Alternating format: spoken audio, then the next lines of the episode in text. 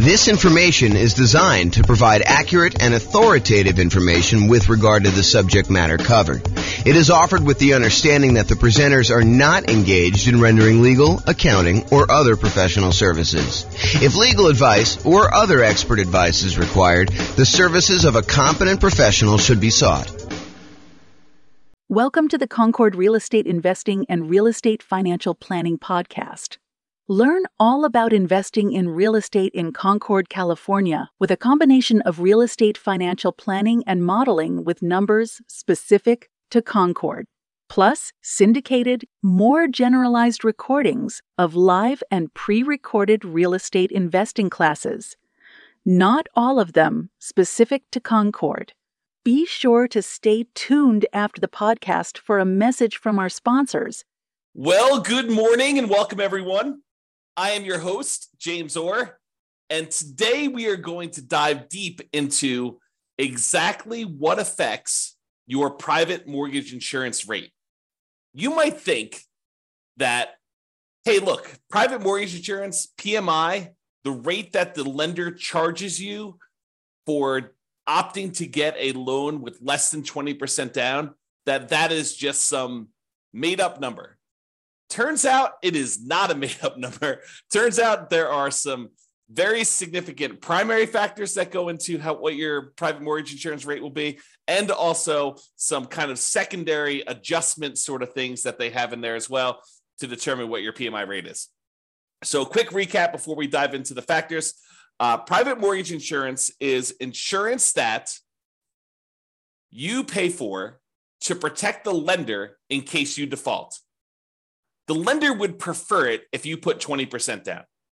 You want to go get a loan from a lender, they're going to want you to put 20% down. However, you say to them, hey, look, you know, I am less interested in putting 20% down. I would really prefer to put 15% down and buy this investment property. Or I would prefer to go put 5% down, move into the property, live there in house hack, and then maybe some point in the future convert it to a rental. Or maybe I want a nomad where I want to buy a property with 5% down. I want to move into the property, live there for at least a year till I save up for my next down payment, and then move out, convert that previous one to a rental, and repeat this process until I have as many rentals as I want. And you're like, look, if you're, and the lender says to you, look, I'll tell you what, I would prefer it if you put 20% down. In fact, I would prefer it if you put more than 20% down because then I am even more protected. And I will reward you by putting more down by improving your interest rate. So not only will your interest rate be better if you put more down, but you'll also be borrowing less. So therefore, your cash flow, when you eventually convert this to a rental property, or if you're buying it straight up as a rental property, will be better. However, I'm not unreasonable. I will tell you what I'm willing to do. If you insist on putting less than 20% down, I will make you that loan. I'm going to charge you a slightly higher interest rate, and I'm going to require that you go to this third party insurance company.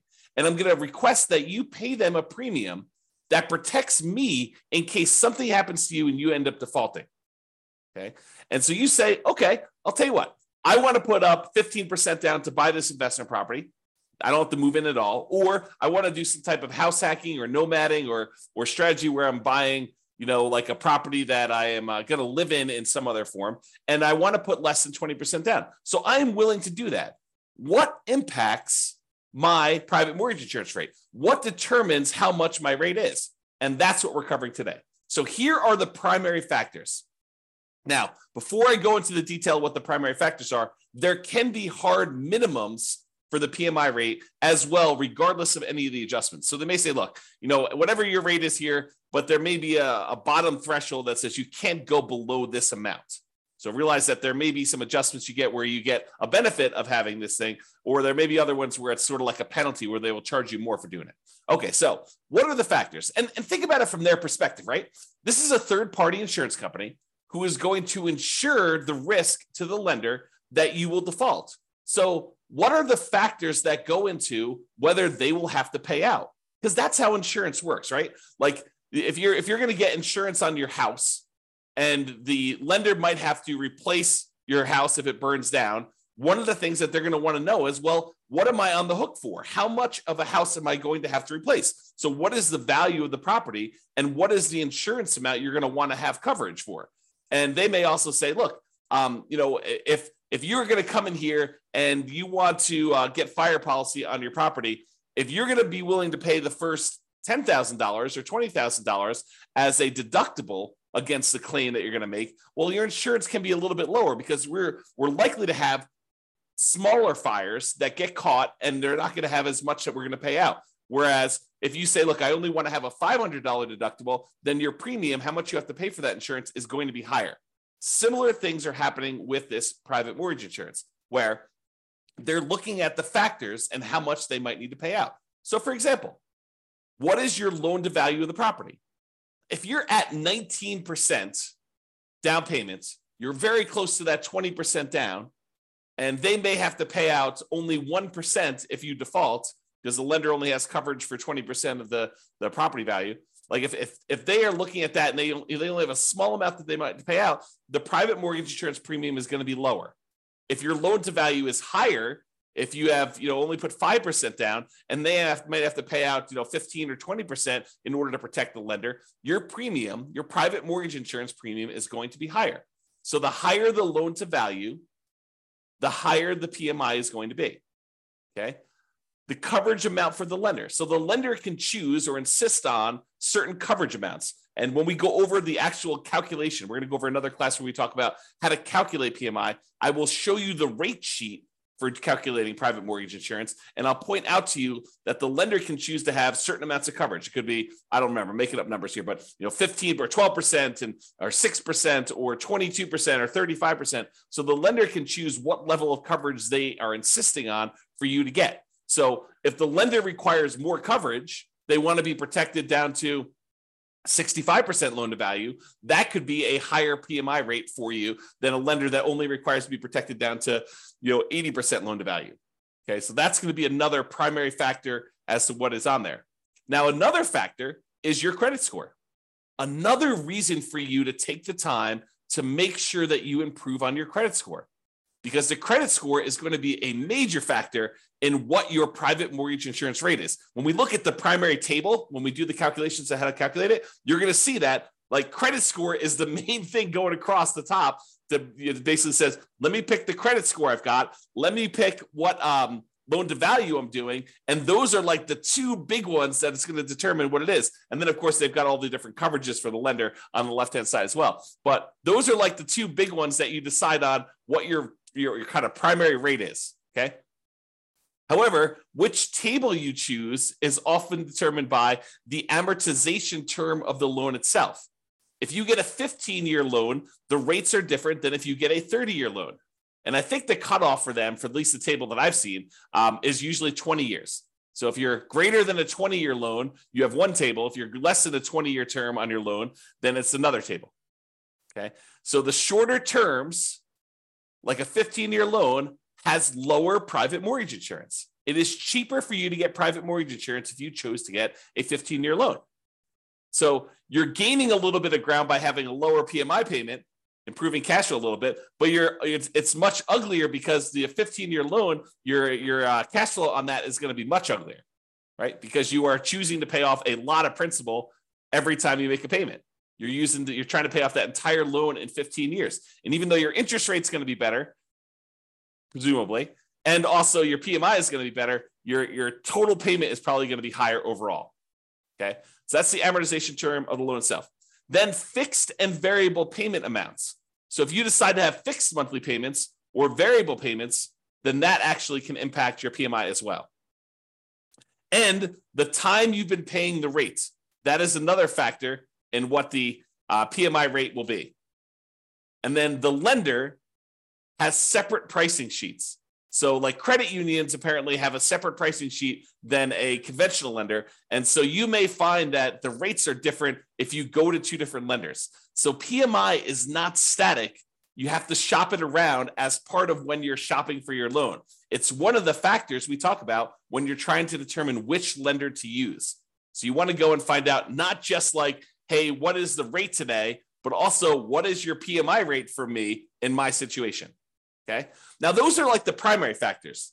However, what's also difficult is there's a whole separate section after we determine your primary rate for adjustments that get made to your PMI rate. Okay. So let's go over the adjustments quick.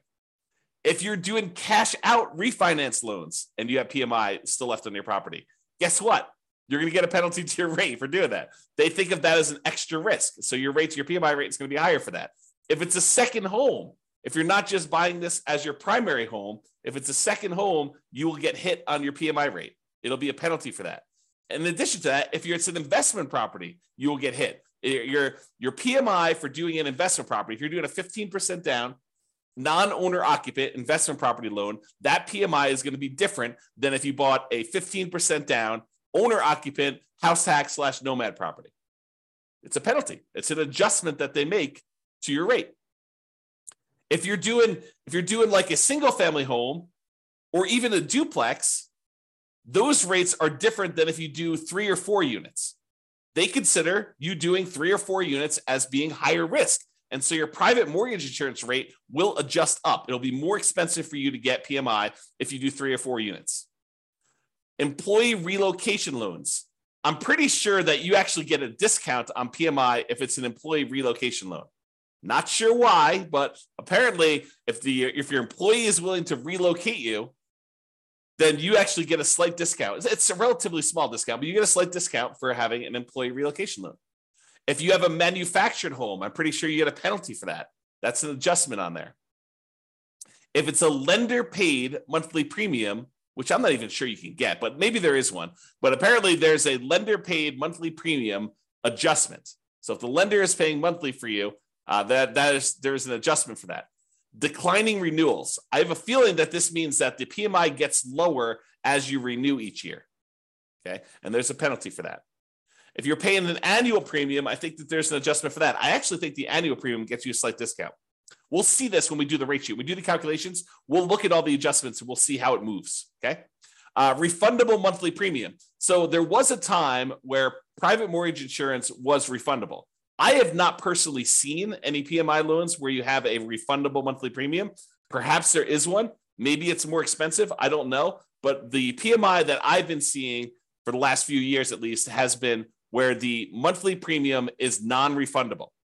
But if there was a refundable monthly premium, that would probably be a rate adjustment for that. Now, if you have a high debt to income ratio, if your debt to income ratio is greater than 45%, then there's an additional penalty for your PMI rate. So, like, not only is your credit score a major factor in what your PMI is, but if you have a really high debt to income ratio, if you're kind of like pushing that limit and trying to get in and purchase a property that's more expensive, that's going to push you over that 45% DTI, that will also impact your PMI rate and actually make it worse for you for your debt to income because it's it's like it's like penalizing you and then saying oh, you know we're penalizing you because you're already high on your DTI. It's going to be a higher DTI anyway because we're going to add to that. Now here's an interesting one if there's more than one borrower on the loan, it does reduce your PMI rate. So if you're just getting a property yourself, PMI is one rate. However, if you and your spouse or you and a partner end up getting a loan on a property together and you're both on the loan itself, actually PMI can be reduced, which is interesting. And you know, we'll see the order of magnitude of these adjustments. We'll show them to you when we do the calculation. I think I'm going to do the calculation in the next class. It's either the next one or the one after that. So um, next week or the week after that. For those that are listening on a podcast, it'll probably be you know a couple months. But for the uh, what, guys that are doing the daily classes, uh, it'll be like uh, next week or the week after that. So we'll actually go over what the exact adjustments are. All right. So in conclusion, lenders prefer you to put 20% down. However, if you insist on putting less than 20% down, they may opt to make you the loan, but they might require you to purchase third party insurance to protect them in case you default. That is private mortgage insurance. That's basically what is happening.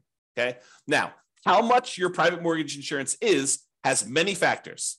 There are some primary factors that matter more, and then there's some additional adjustments that have a smaller impact.